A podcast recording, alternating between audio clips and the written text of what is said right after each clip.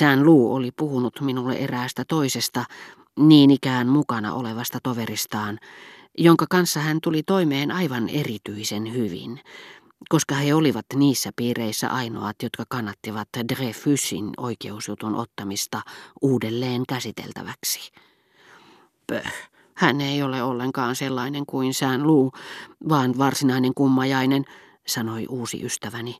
Hän ei ole edes rehellinen. Alussa hän sanoi, parasta odottaa ja antaa ajan kulua. Tunnen nimittäin siellä erään harvinaisen hienon ja hyvän miehen, kenraali Boisdeffren.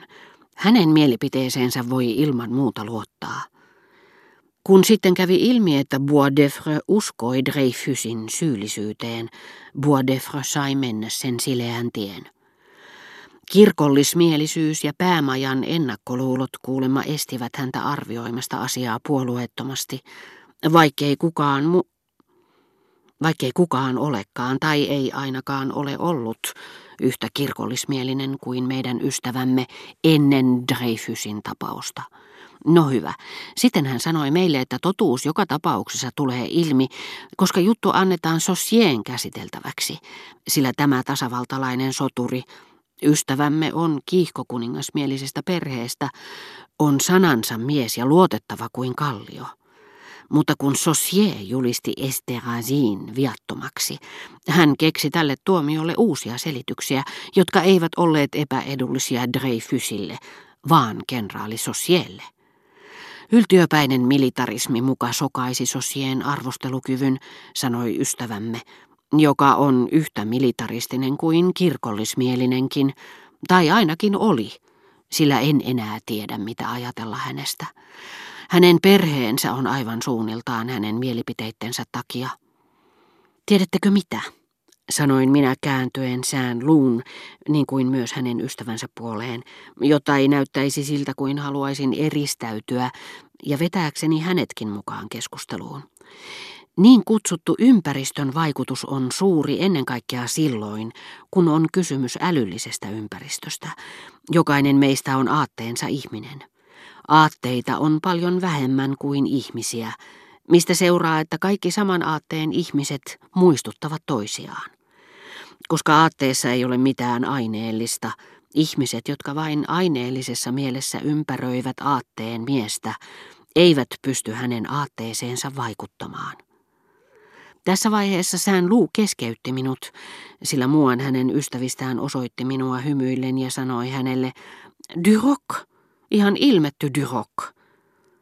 En tiennyt, mitä hän sillä tahtoi sanoa, mutta tunsin kyllä, että hänen kasvojensa ilme oli enemmän kuin hyvän tahtoinen. Sään luu ei tähän vertaukseen tyytynyt, Ratki riemuissaan, mihin epäilemättä vaikutti myös ilo nähdä minun esiintyvän edukseni ystävien silmissä, hän toisti toistamasta päästyään taputelle minua samalla kuin hevosta, joka on tullut ensimmäisenä maaliin. Totta vieköön, sinä olet älykkäin tuntemani mies.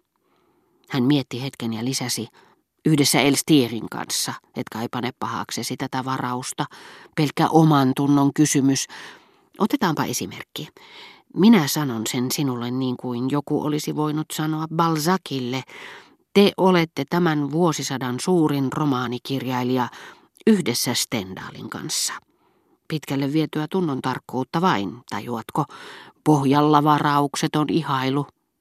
Mitä? Etkö sinä olekaan samaa mieltä Stendalista? Hän lisäsi vedoten varauksetta arvostelukykyyni, niin kuin vihreitten silmien kysyvästä, melkein lapsenomaisen luottavaisesta ilmeestä näkyi.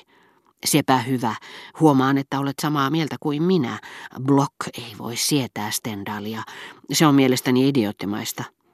Kartusiaani luostari on sentään jotakin valtavaa, vai mitä? Oikein hyvä, että olet kanssani samaa mieltä. Kenestä sinä pidät eniten kartusiaani luostarissa? Vastaa heti, kuulitko?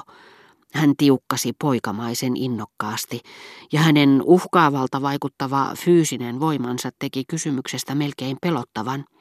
Moska? Fabrice? Vastasin ujosti, että Moskaassa oli mielestäni jotakin samaa kuin herra de Norpoissa. Vastaukseksi tuli nuoren Siegfried Saint-Loon valtava naurunremahdus. Tuskin olin ehtinyt lisätä, mutta Moska on paljon älykkäämpi, eikä ollenkaan niin pedantti, kun kuulin Robertin huutavan bravo, bravo, hillittömän naurun puuskan vallassa ja puuskahtavan lopuksi naulan kantaan. Hienoa. Sinä olet kyllä uskomaton. Minun puhuessani toisten hyväksyvä asenne ei sään luun mielestä riittänyt. Hän vaati hiljaisuutta. Ja niin kuin orkesterin johtaja, joka keskeyttää muusikkonsa tahtipuikkoa napauttamalla, jos joku häiritsee harjoituksia, hän torui häiritsijää. Zyberg, ei saa olla äänessä, kun joku puhuu. Te voitte sanoa sanottavanne myöhemminkin. Jatka, ole hyvä, hän sanoi sitten minulle. Huokasin helpotuksesta, sillä pelkäsin jo, että hän käskisi minun alkaa alusta. Ja koska aate, jatkoin minä, ei omimman olemuksensa vuoksi voi osallistua inhimillisten etujen tavoitteluun, aatteen mieheen eivät vaikuta hyötynäkökohdat. Nyt taisi pojilta mennä sormi suuhun vai mitä, huudahti minun lopetettuani sään luu, joka oli seurannut esitystäni yhtä huolestuneen näköisenä kuin jos olisin esittänyt nuoralla tanssia. Zyberg, mitä te äsken yrititte sanoa? Sanoinpahan vain, että tämä herra on aivan kuin komendantti Duroc, puhuu samalla tavalla. Minullekin se on tullut mieleen monta kertaa, vastasi Sään Luu.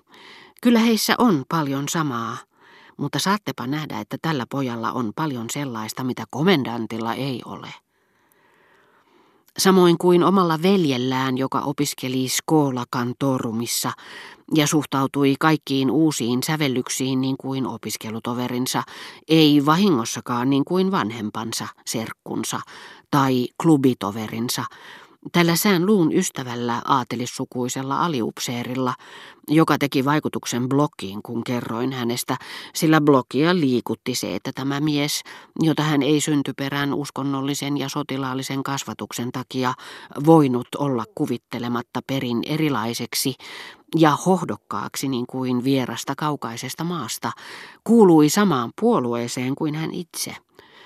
Oli samanlainen mentaliteetti kuin kaikilla muillakin Dreyfusin kannattajilla, eritoten blokilla, eivätkä siihen pystyneet hänen sukunsa perinteet sen paremmin kuin hänen sotilasuransa hyötynäkökohdatkaan.